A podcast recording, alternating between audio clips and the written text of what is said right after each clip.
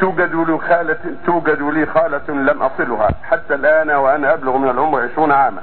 والسبب في ذلك سوء الحالة المادية. هل علي اسم في ذلك؟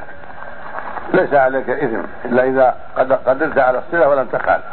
أما ما دمت عاجزا فلا شيء فاتقوا الله ما استطعتم. لكن تصلها بالكتاب الكريم بالرسالة الطيبة والمكالمة الهاتفية والزيارة إذا قدرت عليها. أما المال فحسب القدرة.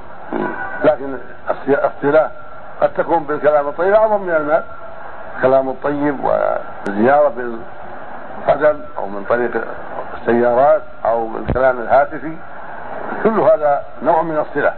كل هذا يحصل به أجر كبير للمؤمن إذا وصل قرابته بالكلام الطيب والزيارة حسنة ونسيم عند مناسبات كل هذا من الصلة. أما المال فيحتاجه الفقير. نعم.